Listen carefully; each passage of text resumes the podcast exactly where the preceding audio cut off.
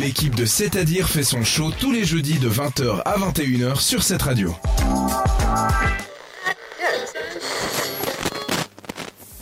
Et c'est l'heure de la chronique bien-être avec Mélina.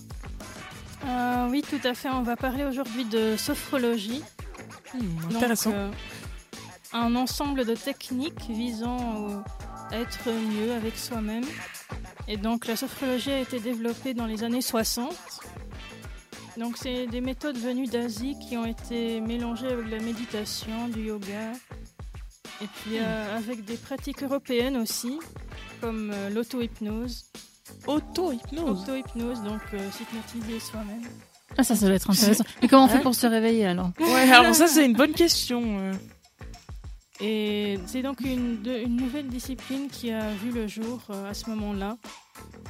Donc c'est trois outils principaux, les relaxations musculaires, la respiration et la visualisation.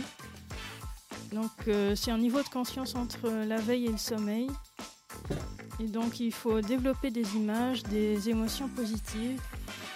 Et donc euh, le cerveau, il peut avoir tendance à imaginer des situations négatives dans des événements comme des entretiens d'embauche ou des compétitions sportives. Et donc euh, visualiser les événements et se programmer pour euh, quelque chose de meilleur, une situation plus positive. D'accord, intéressant. on, se visualise que ça se passe bien, c'est ça? Oui, voilà. Voilà, on se mentalise que donc, tout va bien. euh, Ouais. oui. Comme avant les émissions, on se dit que Mhm. ça ira parfaitement. Mais Oui, oui, voilà. c'est mieux que de paniquer. On est d'accord. on est d'accord. c'est meilleur. Mieux pour le meilleur pour le moral. Et donc le jour J, il sera possible de retrouver, de reproduire les sensations euh, pour être mieux et sans tension. Et donc euh, les champs d'application, c'est le mal-être, euh, du stress ou les troubles du sommeil. Et puis les sportifs aussi qui utilisent ça pour se préparer mentalement. Et c'est pour tout le monde, euh, même pour les enfants, peuvent faire s'ils euh, ont envie. Et donc le rythme, c'est tous les jours, une manière quotidienne.